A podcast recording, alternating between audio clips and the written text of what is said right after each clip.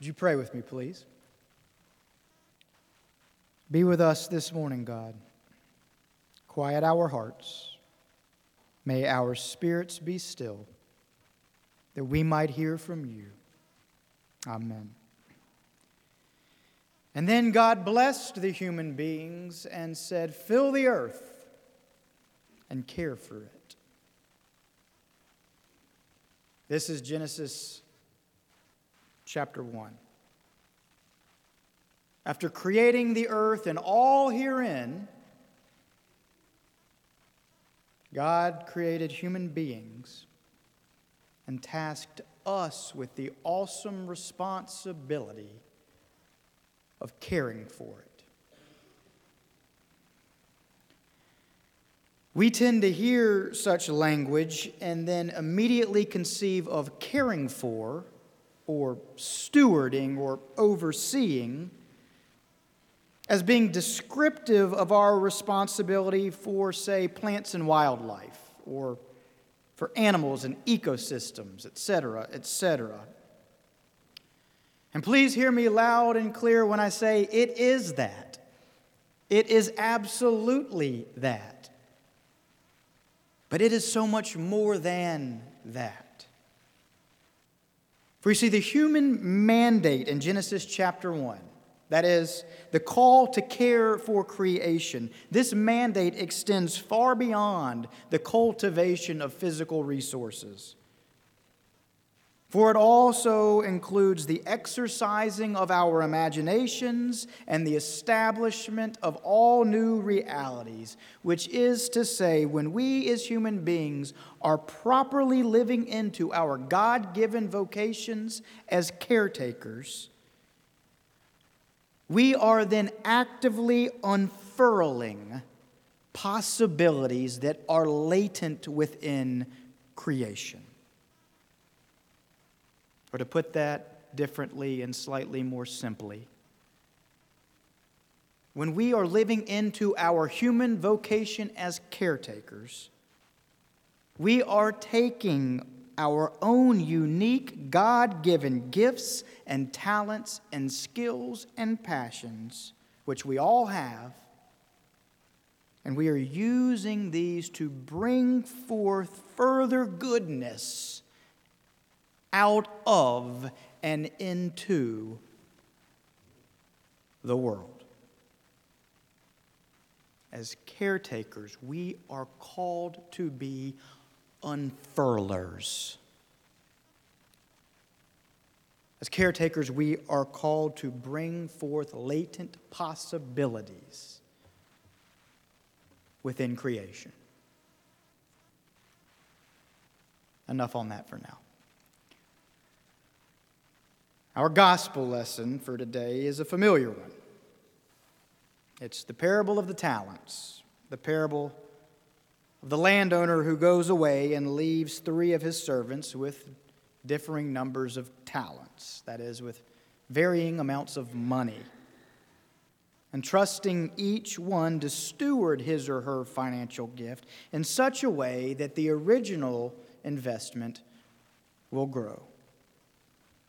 And one servant is given five talents, and one servant is given two talents, and one servant is given a single talent.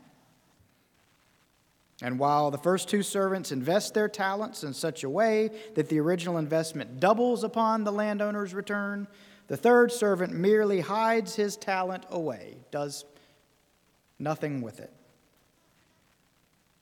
And when the landowner finally returns, he's pleased with the investment of the first and the second servants, but he is displeased with the decision of the third servant, who chose not to invest that which had been given to him. Again, it's a very familiar parable, and we won't spend long unpacking it today. Instead, we will use it merely to underscore its main point, which is that the talents we have been given that which we have been given, we are expected to use. Which leads me back to Genesis chapter 1. The human vocation in Genesis chapter 1 is not to sit around and, with warm hearts and with reverence for God, merely admire the goodness of creation. The human vocation in Genesis chapter 1 is not to be complacent with what God has supplied and to look upon the world as merely the setting in which we are to pray and to be pious. Genesis chapter 1 does not record God as saying it is perfect. Instead, Genesis chapter 1 records God as simply saying it is very good. And thus, human beings in Genesis chapter 1 are the ones who are tasked with maintaining this very good creation. And not only that, but tasked with making that which is very good even better. That is what God means when God calls human beings, calls us to be caretakers of it. Take that which is very good and make it even better. Leading us back to the parable of the talents. Here, as we said before, a talent in this context refers to a unit of money, not to a unique gifting as we tend to think of talent. But that said, though, the principle of the parable is just as apt if we take talent to mean talent as we use the term, as a unique gift something we're good at, something that comes naturally to us. And so that's the way that I want for us to approach this parable today. For, like in the parable, we have all been given various talents. And like the servants, we are all expected to use them, to use them to unfurl the magnificent possibilities that are always latent within creation. To use them to take that which is very good and make it just a little bit better. So it's not enough then just to have a pretty voice. If we do, and God knows I don't, we are to bring forth more beauty in the world by sharing our song with others. So it is not enough then to be a gifted designer. If we are, then we are to design things that bespeak and that point others toward the grandeur of God. So it is not enough then to be technologically savvy. If we are, we are to harness cutting edge developments and direct them toward making the world a more just and humane place. I could, of course, go on and on and on. The point here isn't the nature of the talent or how many talents any individual might have.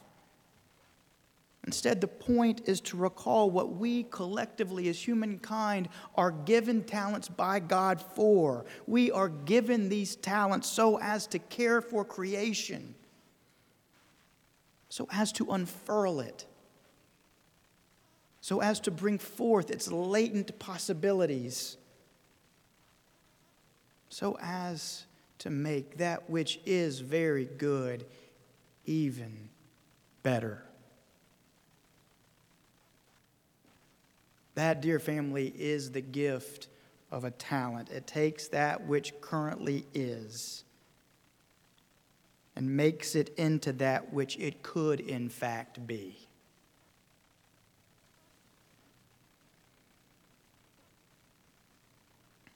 Now, this must be said.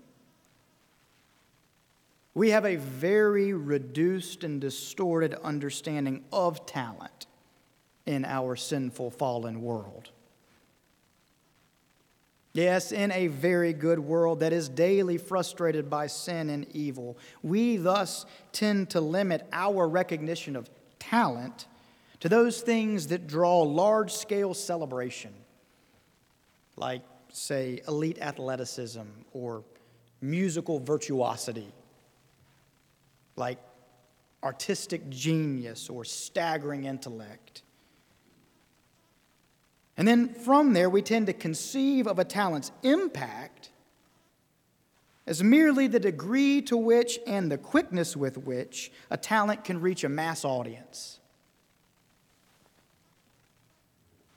That's how we tend to think of talent in our broken, fallen world.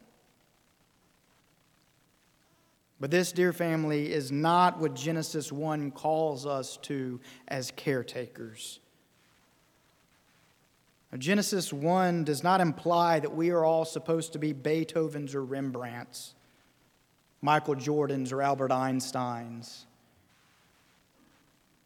Nor does Genesis 1 imply that our talent's impact is supposed to be like unto the unveiling of the first iPhone or the release of a Taylor Swift album. No, when the vast majority of us use our God given talents to unfurl latent possibilities in this very good creation, for most of us, it usually looks more like cooking a fine meal and inviting friends to come eat and enjoy.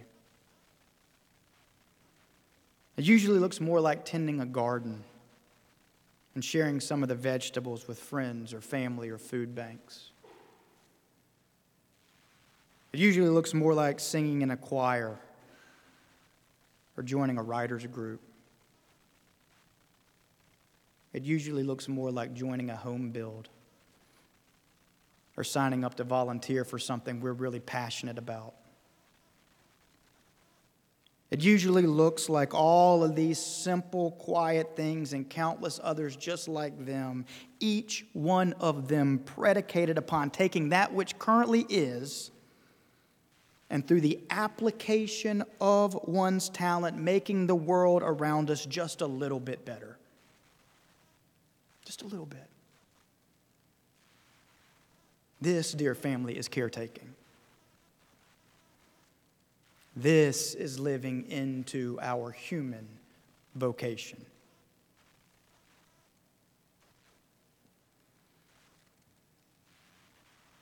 In the book of Acts, the Apostle Peter is moving from town to town, sharing the good news of Jesus' resurrection and his coming kingdom, when in chapter 9, he enters the coastal town of Joppa, where he's immediately approached by two men who tell him that a believer named Tabitha has recently passed away, a woman who, according to the text, quote, was devoted to good works and to acts of charity.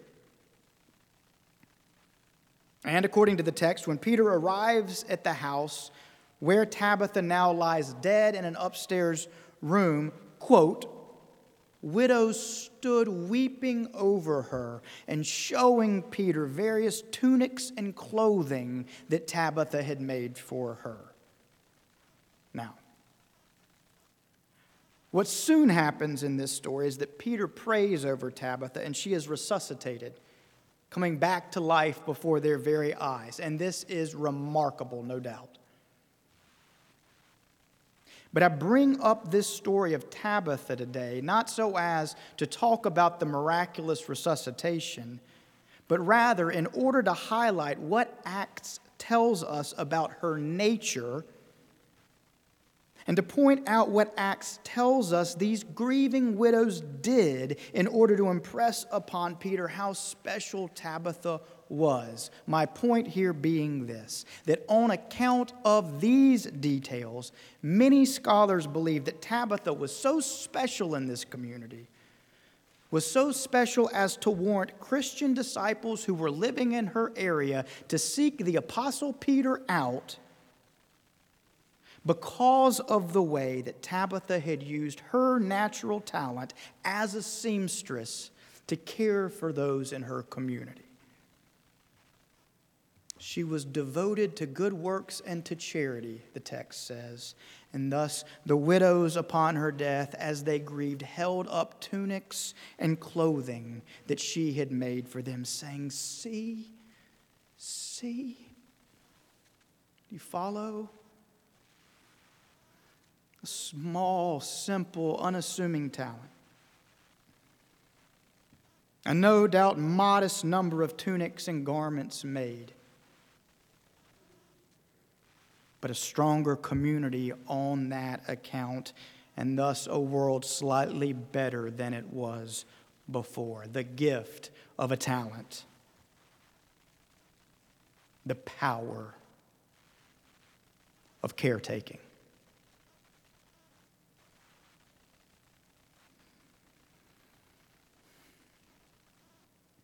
This is the second in our three part sermon series on the power of giving. The first sermon was on the power of a gift of time. And today, of course, we now consider the power of a gift of talent. Dear family, when we use our talents, that is, when we invest these things entrusted to us, rather than simply take them for granted, in so doing, we are not only exercising that which God has given to us, which we are, but we are in fact living into our responsibility as caretakers of creation. We are being most fully human when we share of our talents. You see, we don't have to be farmers to steward creation as we often think. We don't have to be zoologists to steward creation. We don't have to be policy shapers or global planners to steward creation. All we have to do to steward creation is faithfully put to use whatever talents God has entrusted to us. For, dear family, no talent is too simple, and no act is too small for creation to be further unfurled on account of our having used it. On account of our having invested it. Tabitha sewed clothes. And because she did, a very good world was made just a little bit better. So much so that it was recorded for posterity in the gospel of our Lord. That's how powerful that small act was. Well, we too can sew clothes which is to say, we too can use whatever simple small talents we happen to possess and through them make this world a slightly better place. We really can. We really can. So, as we prayerfully consider what we might give this coming year to help build God's kingdom together, let us all consider along with our gifts of time, what gifts of talent we might be able to give. Knowing that through such gifts, we are not only making the world a better place, but by making the world a better place, knowing that we are becoming more fully the humans that we were always intended to be. Yes, the gift of talent, which is the gift of filling the earth and taking care of it. To which all God's people said, Amen.